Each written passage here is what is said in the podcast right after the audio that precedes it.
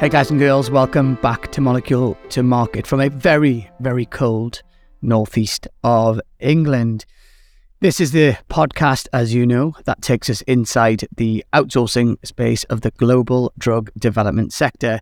I'm your host, Roman Garland. In today's episode, I'm going to be talking about the pharma and biotech supply chain with Tom Ross, who is president and CEO at Grand River Aseptic Manufacturing otherwise known as Gram. Many of you in the sector will have heard of this uh, very reputable business, but not necessarily know the story behind the organization. So, in my interview today, I chat with Tom about the kind of the backstory of the business and how actually Tom was just a passive investor and he ended up becoming CEO to run the business and, and helping it turn around from a kind of a business that was struggling to get traction into one that was able to, uh, you know, really get some traction and move in the right direction. Is part of that discussion, and any of you that have worked in a clinical supply business know that it is it's a tricky business in that sales tend to be quite lumpy. So what a lot of businesses do is try to get some kind of forecastable long term commercial revenues. And that's exactly what Tom did at Gram. And he talks about how that came about. The business is actually unbelievably fast growing. It's actually one of Inc. magazine's fastest growing companies in the US. So I explore that with Tom in terms of what does that look like and what are the opportunities and how does that work from an operational perspective and the pain that comes with that. And you can hear his wisdom and experience just shine through. So such a calm, assured guy, and no no surprise the success the business has had. One area that I really wanted to explore today that I'm so glad that we got to do um, is Gram was one of the key suppliers for the Johnson and Johnson vaccine in the US, and as a consequence of that, the company was very much involved in Operation Warp Speed whilst trying to build a couple of facilities at the same time. So Tom takes us inside of what that looked like and what it meant for the team and how they were able to pull that off and actually really become one of the key suppliers, a very reputable supplier that the US government actually uh, really rate to the point where as COVID vaccines have come down, they've been able to transition some of that capacity into the monkeypox vaccine, amongst other things. Those are just a couple of the highlights of today's episode because honestly, he's absolutely um, full of, of wisdom and where it all comes from. And, you know, the challenge they've got now on their hands is because they're a very attractive business. Um, but I love his take on just focusing on, on doing the right thing. So, for background, during his career, Tom has held senior executive roles at large publicly held pharmaceutical company and leading small entrepreneurial organizations. He spent eight years at Perrigo Company, a multi billion dollar generic and OTC pharma company, where he served on the executive committee and led the financial team. He left the business to help set up the process, systems, and infrastructure of two smaller high growth companies and also served as managing director at DWH LLC, a consulting company focused on helping emerging businesses maximize value. He joined Gram in 2013, received, and received his bachelor's in accounting from Michigan State University, and completed coursework for an MBA at the University of Miami. As president and CEO at Gram, Tom uses his extensive managerial and technical experience to create a culture where employees can maximize their performance. A skilled communicator, Tom helps develop teams to create compliant process and systems that deliver results to clients. As always, thanks to you, yes, you, for listening to today's podcast. Um, thank you, as always, to my team for helping me pull this together and bring this uh, informative and entertaining conversation to your ears. As always, if you can just go on the App Store, if you haven't already, may this, this be the day that you give us a rating and share with a colleague. And if you haven't picked up a copy of my book, The Floundering Founder, please do so on Amazon. And finally, we are putting loads of good resources and documents and trends and all that kind of good stuff on the Molecule to Market Pod website. So head across if you're after any information from there. Beyond that, enjoy today's show. Mr. Tom Ross, welcome to Molecule to Market. Thank you. It's uh, great to be here and uh, appreciate you inviting me and look forward to talking a little bit about about uh, our company. Well, looking forward to it as well. So let's let's start at the start. So I'd love you to tell the story of how you ended up in the life science space and how you ultimately ended up uh, in your role uh, running the the team at Gram. Talk us through that story. Sure. Well, Ramon, what uh, what is really um, the company I'm at is it's called Grand River Aseptic Manufacturing. And we go by our acronym, which is GRAM, so Gram for short. And and Gram is a, uh, a sterile and injectable uh, CDMO, contract development manufacturing organization. And I've been here. I was actually one of the original investors that bought the company about 12 years ago and I've been in in the current role of president and CEO for about ten years. So, what um, what got me into the pharma business is about thirty years ago, I joined a company called Perrigo Company, which was a large OTC and generic company, and I helped that company go from a, a smaller three hundred million dollar private company to a multi billion dollar public company, and that was the uh, the background that led to to me making an investment in Gram, and then led to to me taking on the, the role of CEO. And if we rewind back a little bit even before that, was was the life science space and the pharma and biotech space, was that just part of your DNA? Was that something you always fancied doing, or was it a space that you ended up kind of growing into uh, throughout your career?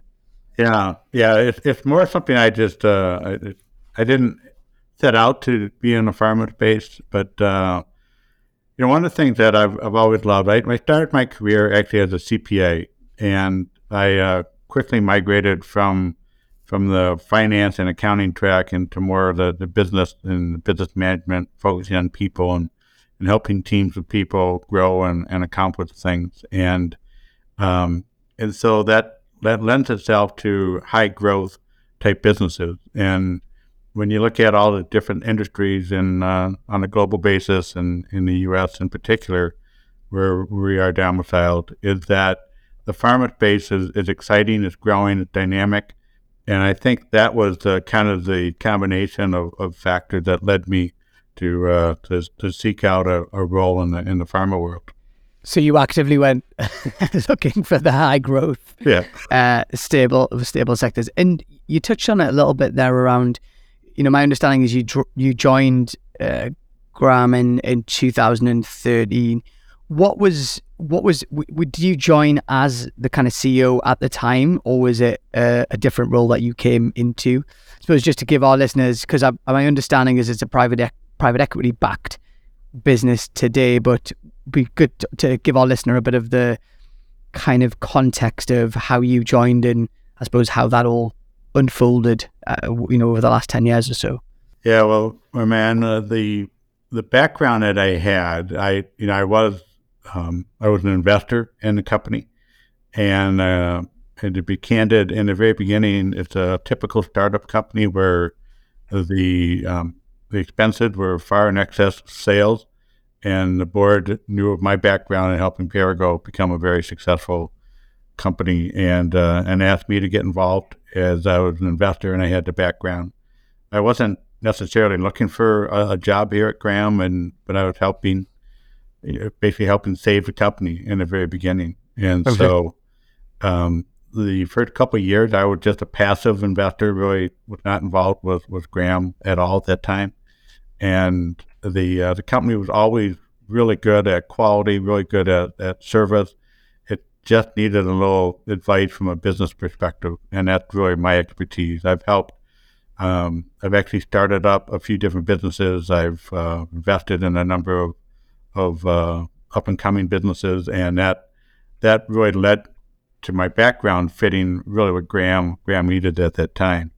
And in the very beginning, you know, we were focused primarily on on clinical work, and one of the things that when you're starting up a business that a lot of people don't understand is in, in the pharma world, which is very regulated, the fixed cost of being in a regulated industry is very high. And so we were doing mostly clinical work at the time. And whether we're making one batch or 100 batches, it's uh, the cost of, being able to do that in an FDA world is, is very high. And so one of the first things I had to do when I got involved in, as a CEO was really to transition from just being clinical, but clinical and commercial. And we still do that today, even uh, you know, ten years after I, I took over. And the it's a it's a great combination. So what was really significant at the time is we, we had to land a, a pretty major commercial account to be able to generate enough volume, enough revenue to cover our cost. And, and then once you do that, you start to get the traction. And once you get that traction, you can shift from a money losing business to a break even, and then you now are a sustainable business. And uh, with that sustainable business, you can focus on all the attributes that, that make your company best. And for us, it was again the quality and the service, and probably the third one would be our just our pure technical competency.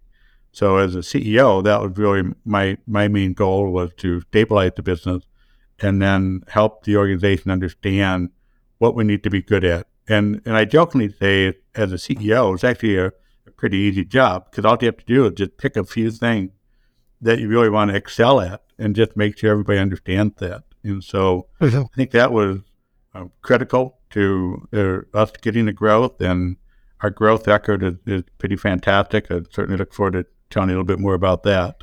Well, we're going to come on to that in a few minutes, but and I, love what I mean. I love the simplicity of people with such experience like yourself, in terms of uh, you know the way you said there, just picking a few key projects and making sure everyone understands it. It's such sage, wise advice. Uh, you know, to not bite off more than you can chew and, and confuse people. You talked about there, which I, I found really interesting, that kind of shift from clinical to commercial, and I know it's something that a lot of CDMO companies have struggled with. So a lot of them, similar to yourself, get off on the you know they get started at that kind of small scale clinical batch size, but you know revenue tends to be quite lumpy because of the nature of the projects and the failure rates. When you when you were able to win that kind of big commercial project that gave you, I suspect, some forecastability in terms of revenue, some kind of long, like a, a longer runway in terms of cash.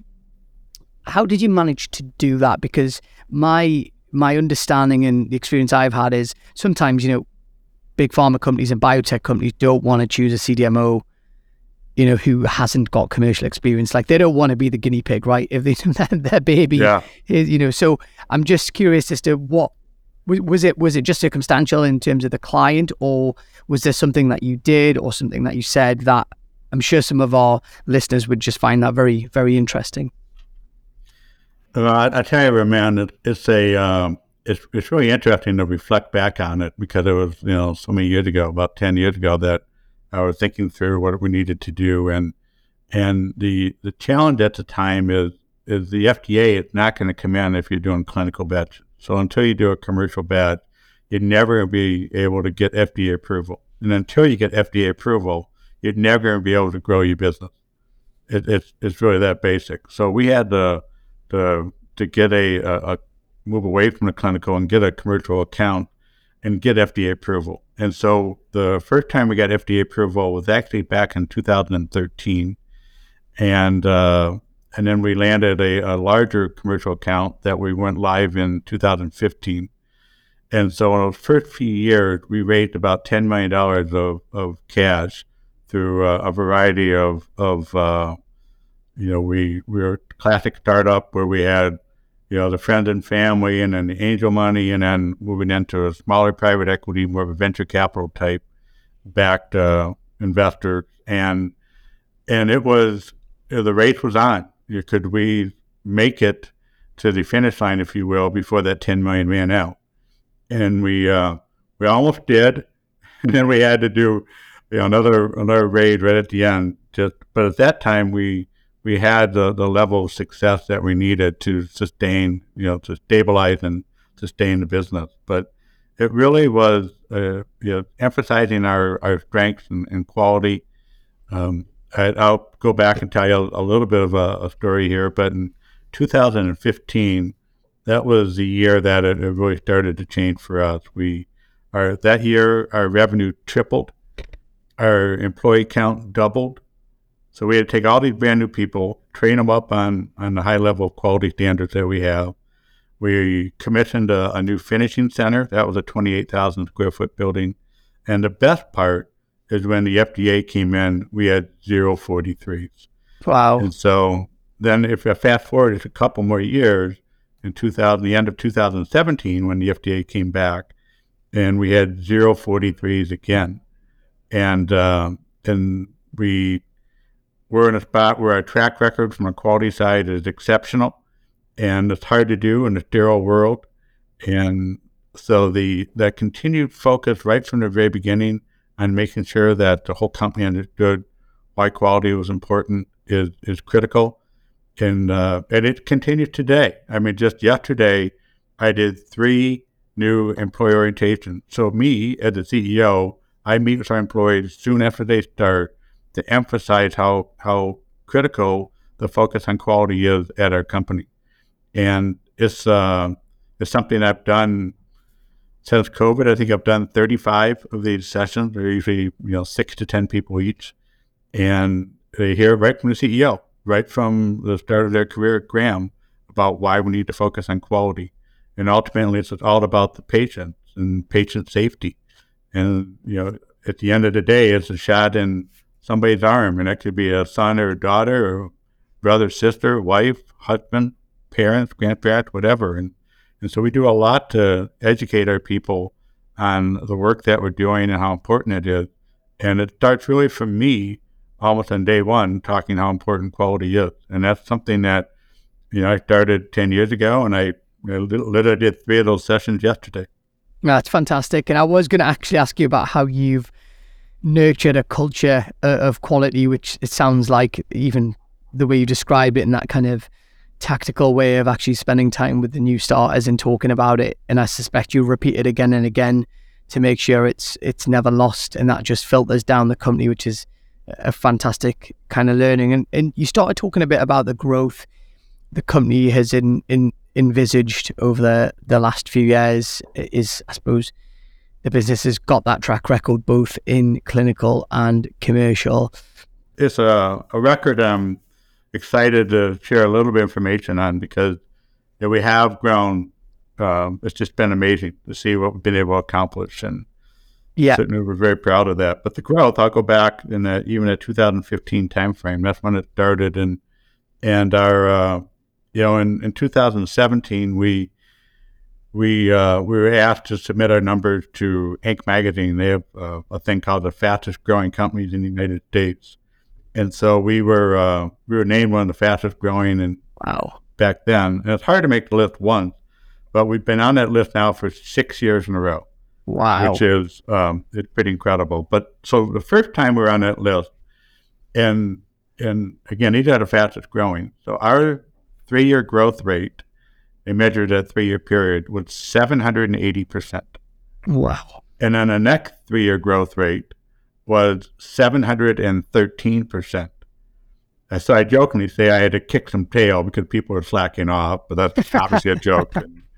Um, but we were in a spot where we were growing so rapidly. The thing that was holding us back was the physical infrastructure.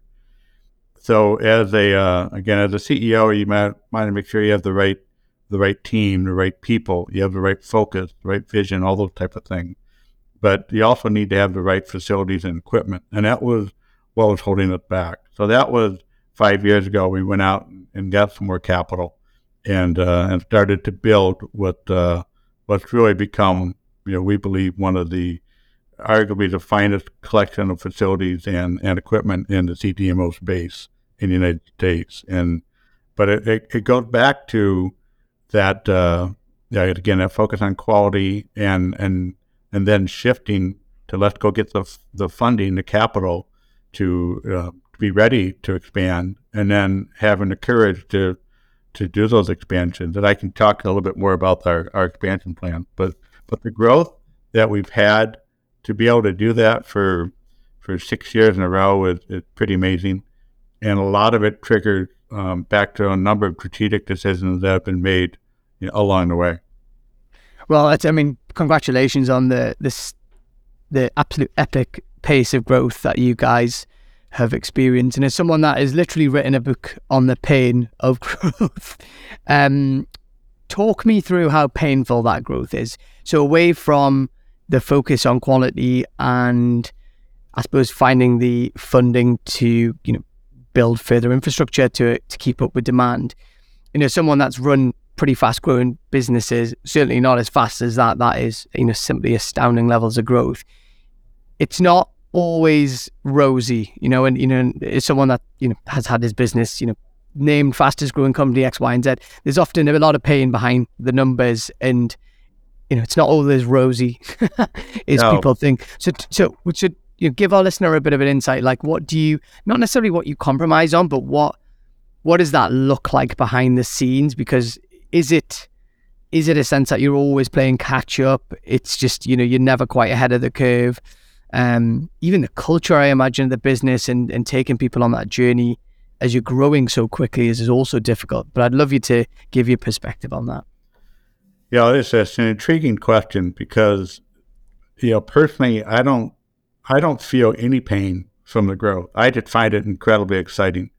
You know, it, it's thrilling to me to, to see the opportunities that we have and to be able to deliver and to do it at a level that very few can achieve. And I, I did find that uh, you know thrilling and exciting. So I, I, I really don't see the the pain associated with that growth, but I I understand the question, and I think if you ask our people that are their schedules are shifting all the time, involve weekend work and and just a just a really high level of intensity. I'm sure um, they might give you a slightly different answer. Um, it, it, one of the my objectives and goals, of course, is to make sure that people see the growth and see the benefit of the growth and what we're accomplishing, and what we're doing for patients, what we're doing for our customers, and uh, and have them be inspired to to want to commit at that level, so it's not painful. Um, but our our the people that we, we have at Gram are it's just an incredible collection of, of talented and dedicated uh, people that, that see what we're trying to accomplish. And then, and so it's pretty intense that time. Uh, imagine that type of growth. And I'll give you one my example when, when COVID broke loose. Um, Gram was uniquely positioned because we had the, I think, only new facility coming out in the United States at that time. And so we had planned on that facility lasting us at least five years. And then all of a sudden, COVID hits. We were led to a contract with us with Operation Warp Speed, which led to us doing a lot of vaccine for Johnson and Johnson. And uh, once we landed that contract, we had to hire 150 people in about four months. We had a facility that we thought was going to last us five years that literally went from 0% utilization to 100% utilization overnight. We had to um, we had originally planned on combining our filling and finishing into one new building, and uh, and we we had to have the courage to say, well, this is the world is different. So we ordered new equipment. We decided to take our brand new building and retrofit that to make it all filling. We also decided to take the parking lot out and expand the building so it fills up a whole city block now. And um, and these are decisions that you know, we've invested probably between 150 and 200 million dollars of capital into making these decisions.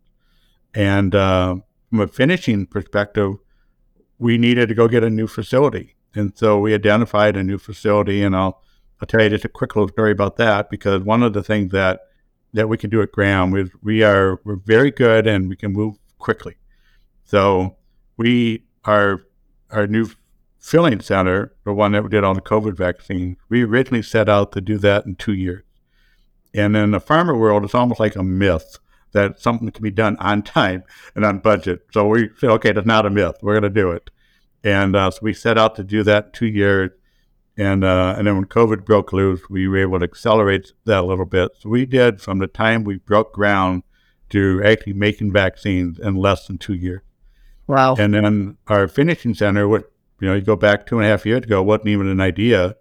Um, we had it, uh, they had to pivot and make some uh, some choices, and so we found a building, um, great building, great base over by the airport, which is good from a cold storage perspective with biologics, and uh, that's a two hundred thousand square foot facility. That it was a um, what we call pole barn, with basically an aluminum siding building with no very little in terms of HVAC and and it literally had dirt floors. So in January of last year, I was standing there with our VP of that manages all the capital projects, and we were looking at design plans, standing in what is now our lobby on a dirt floor, and we had uh, um, in about six months we had that building complete, and uh, concrete poured, beautiful labeling, packaging, inspection rooms. Uh, we had a uh, separate clean room for weigh and dispense, and and uh, one of our larger clients came came through, and we asked them, you know, how uh, how we did, and they actually said top three worldwide. Wow! And this is a company that knows. And I was, uh, yeah, we thought it pretty nice, but still kind of blown away. That's a nice compliment. And uh, we've asked people about our our new our new again we got fill and finish, our new filling center. Yeah, we thought it pretty nice, and and said that A plus plus. Know, I, I can jokingly say I did well in school, but I didn't get A plus pluses, and so you know that uh, that filling center actually was honored by by ISPE. They do a Facility of the Year award, and and we were uh, nominated and won that a couple years ago. And the category was pretty cool because it was um, special recognition, COVID nineteen impact, and uh, for operational agility.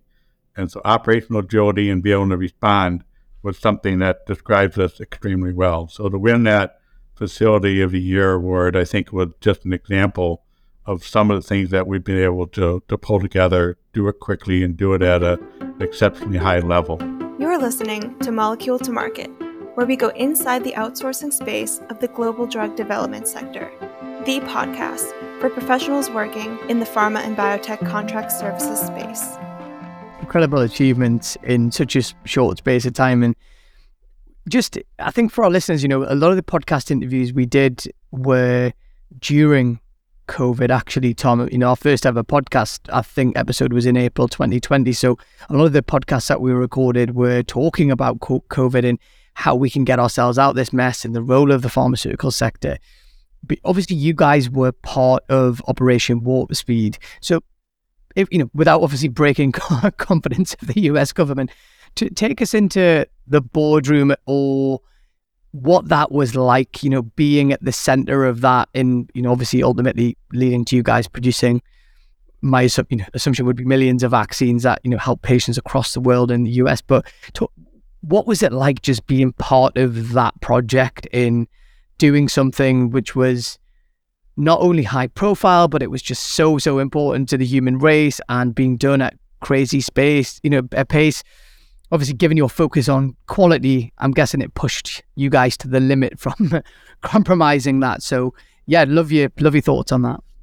Yeah, thanks for man for for asking because it, it is something that is, is pretty special. And uh, I was just telling a story not that long ago where I remember the date very specifically. It was a Wednesday, March 11th. I remember talking to our head of HR that said, "Hey, this COVID thing seems like it's really really getting out of hand in Europe. We need to figure out what that might mean. And and she said, well, yeah, I'll, I'll spend some time on it over the weekend, and we can touch base on Monday.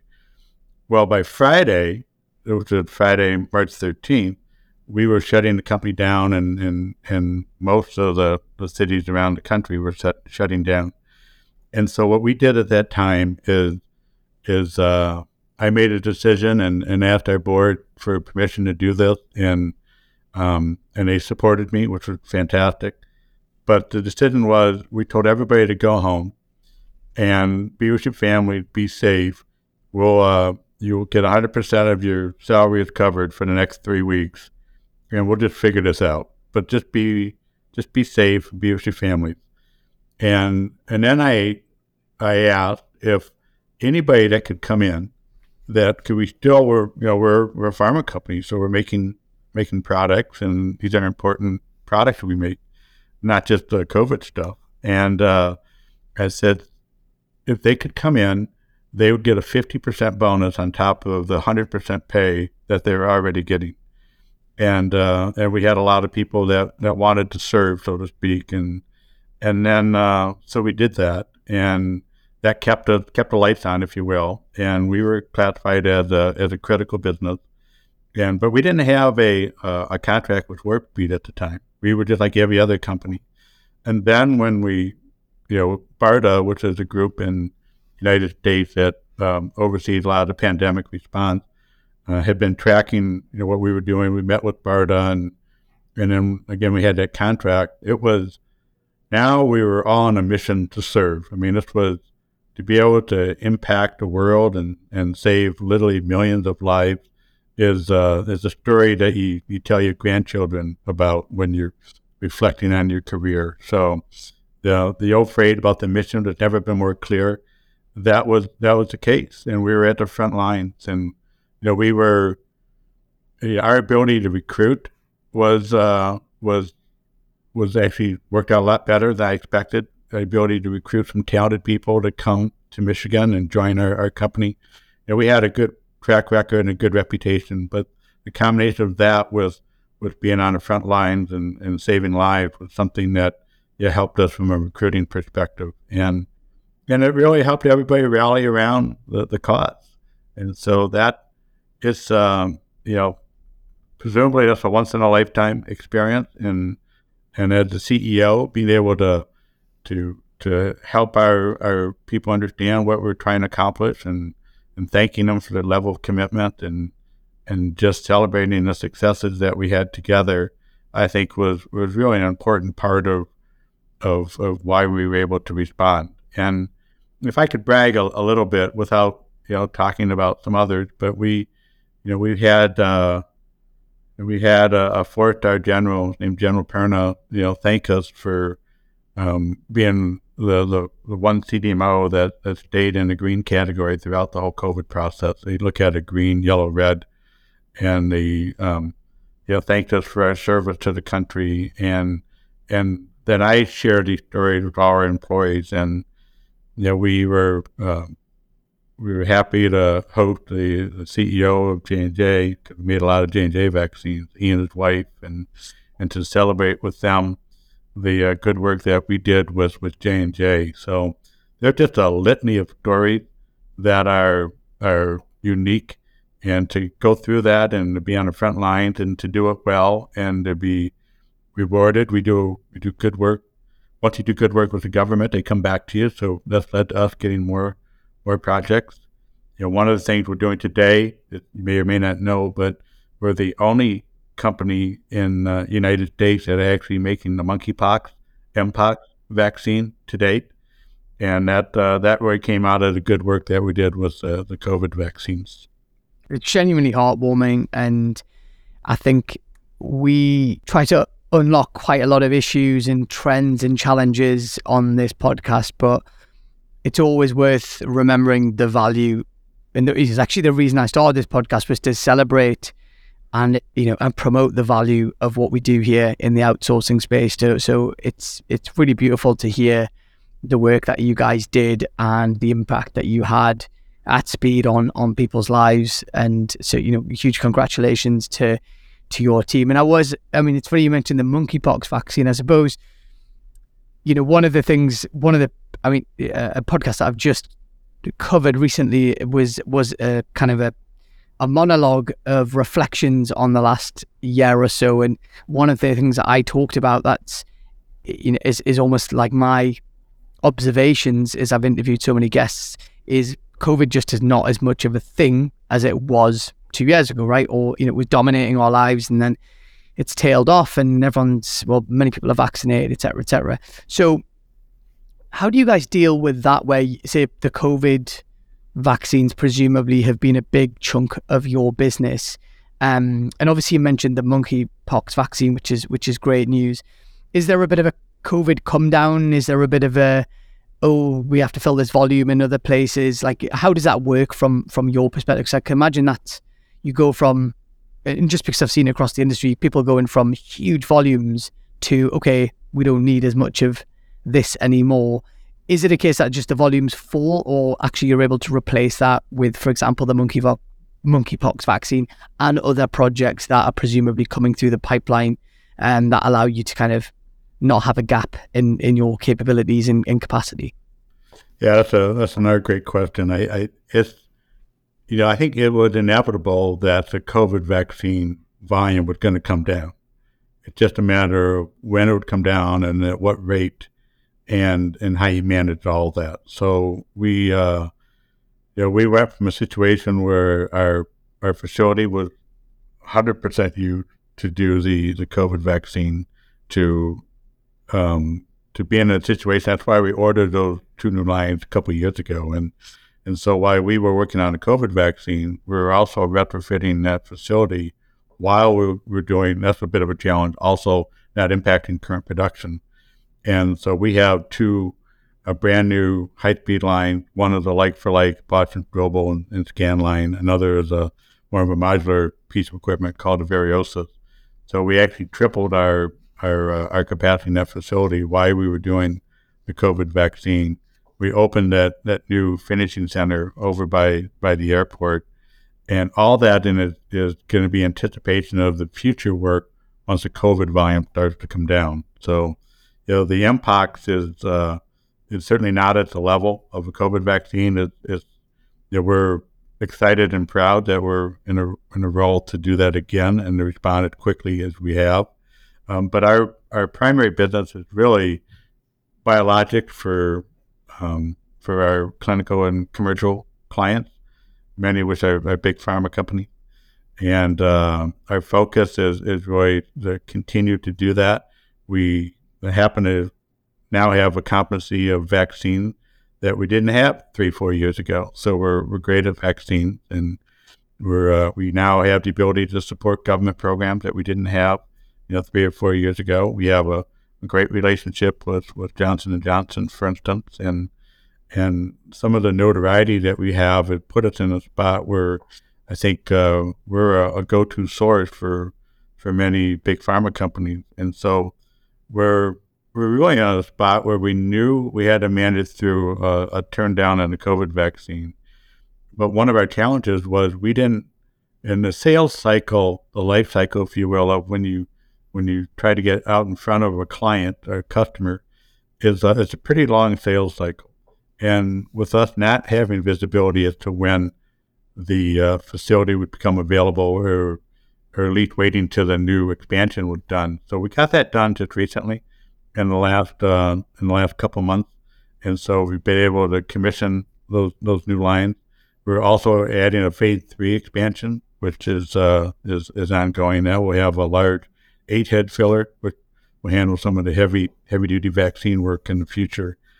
But uh, so we got all that done now, and we've been aggressively selling our capacity to uh, you know to the the CDMO space to our to our client base. So um, so it's uh, it's it's transitioning from just um, max campaigning and doing the same batches all over and over again to more of a normal work as a CDMO and supporting you know, biologics and clinical and commercial type accounts.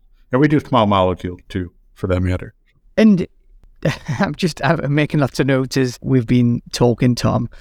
If I look at your business objectively, you know, sterile fill finish, US base, access to great talent in the biologic space, big pharma clients, vaccine capability, clinical and commercial, the green category with the government, and core quality and fast growing, you are the type of company that um, every investment banker friend of mine is after. and every PE company I know is after. So if if you ever want me to take commission on introductions, firstly, I'm happy to do that um, for deals. But you you guys are you guys I know you're not in the shop window in the truest sense, and obviously I want to respect the ownership of the business and all that kind of stuff. But nevertheless, you are such an attractive proposition for investors if, for all of the reasons I've mentioned there, not to mention obviously leadership team management and all the other good stuff that probably sits within the organization. How do you how do you deal with that? Because my assumption is you'll have people knocking on your door every day, um, just to try and get a piece of what you guys are are working on. Is that is that a challenge? I'm sure it's kind of a good challenge in a sense, but presumably that gives you a different type of headache in terms of where you guys go in the next five to ten years. Yeah, that it's uh, it's it's a situation where we do get a lot of interest in our company. You're absolutely right in that regard. And, uh, you know, it, as you mentioned earlier, we are private equity backed. And anybody that's owned by private equity, I mean, you're, you're always for sale some at some point. And the that's just the candid reality of it.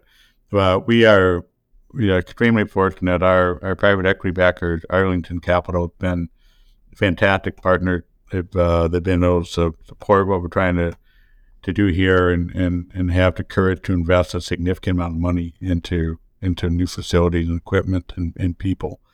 And, uh, and ultimately, that's going to pay off significantly. And uh, so we're excited about, about that possibility. Um, but we, we manage our business for, you know, for patients, for, for our customers, to focus on quality, almost irrespective of, of our shareholder base. So that, uh, I think somewhere down, down the line, that will, that will change where sure. you know we're we have a new shareholder group that's uh, you know potentially part of a, of a larger organization. Not uh, not quite sure exactly where that's going to take us, and but if we just keep focusing on on all the things that we've done and done well, I think that will will take care of itself. You know, we're we're in a unique spot now where we, we have a significant amount of capacity.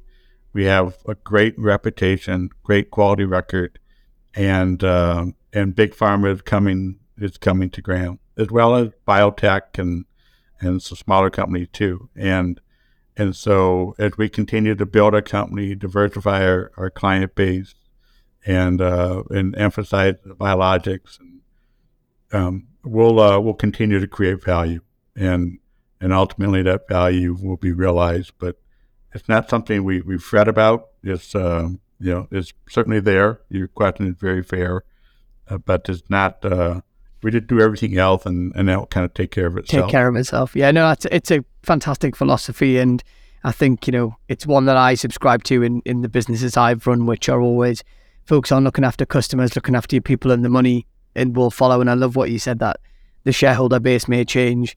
Um, one final question, because I know we're almost out of time. And uh, genuinely, Tom, I think I could talk to you all day. You, you seem like a very wise, lovely guy. And I know we've had the pleasure of meeting briefly in Germany at CPHI as well, which was wonderful. So if you could go back and give your 25 year, your 25 year old self some advice, what, what would you say to him?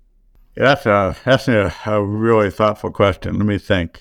Um, the, the reason I'm asking that question actually, Tom, is you know, I, I speaking to you and our listeners, I'll be listening to your story, being kind of like, this guy's, this guy's not made any mistakes. He's got, he's, he's, he's played an absolute perfect hand. But I kind of want to give people a bit of an insight into, you know, you would have had to make some tough decisions, and you might not have got everything right along the way. And so, just, and I suppose, and also for younger people listening, just any words of wisdom that you've got for you know if you reflect back on when you were in your twenties. Yeah, um, that, that's that's kind of the context. Yeah, I, I get it. I, I, think it's really it is a, it's a great question because um, when I think about it, I, I what I'm what I'm drawn to is that I've I've always had just a um, just a certain confidence and belief that if you just if you just do the right thing, you you treat people the right way, um, it's kind of a phrase I came up with, kind of a polite aggressiveness, if you will, and um, and that's really I was a bit of a dreamer even when I was a, a teenager, and uh, I still remember my high school quote. Believe it or not, that was a number of years ago, and that was, you know, hold fast to dreams, for if dreams die, life is a broken winged bird that cannot fly. and so I was always a dreamer, and uh, so the 25 year old Tom was a was a dreamer, Um, I always had high aspirations, and uh, I always wanted to enjoy working with people, just enjoy life. And, uh, and I think if if you do those things and you focus on on on positive energy, trying to to do the right thing with the people you work with, the people that report up to you or that you bosses are, it's uh, and just have the faith that you're doing the right thing and don't be impatient. Um, just realize uh, to be confident in yourself and and it's amazing. You know, it will it will take care of itself. And you know, there's not my career wasn't always perfect. You know, the I found every now and then I was in a spot that I I wish I I uh, you know I you know in the benefit of hindsight, boy, I wish I'd done it a little bit differently. But every single position I had was always you know, I enjoyed the people I worked with. I got experiences out of that. So just just embrace what's in front of you. Just try to learn and grow and, and develop. You know, enjoy the people you work with. And whether you're 25, 35, 55, or 65, those principles will um, will generally get you to where you, you want to be. And uh, and over a period of time, you stick around long enough, you get to be the boss. It's kind of cool. well, I'm sure everyone in the Gram team are very grateful for you being the boss because your leadership style is obviously super effective. Um, congratulations! I'm genuinely so happy that uh, you know I've met one of your colleagues at the PBOA event, and then that ended up us getting introduced. And I'm so glad we've been able to bring your story and that of Gram's to to the podcast. Tom, thanks thanks so much for your time. Raman, it's uh, it's been fantastic talking to you and uh, reflecting on what we've been able to do here. You know, thank you for letting us talk a little bit about Gram and and uh, really appreciate what you do on this podcast. So, thanks again. Hi again. Thanks so much for tuning in to Molecule to Market. We hope you enjoyed today's episode. You can find more shows on Spotify, Apple Podcast, or wherever you like to listen. Get in touch with us on our website, moleculetomarketpod.com, and follow us on LinkedIn or Twitter and we will see you again next week. You're listening to Molecule to Market, where we go inside the outsourcing space of the global drug development sector, the podcast for professionals working in the pharma and biotech contract services space. Molecule to Market is sponsored and funded by Ramarketing, an international content, digital, and design agency that helps companies get noticed, raise profile, and generate leads in life sciences.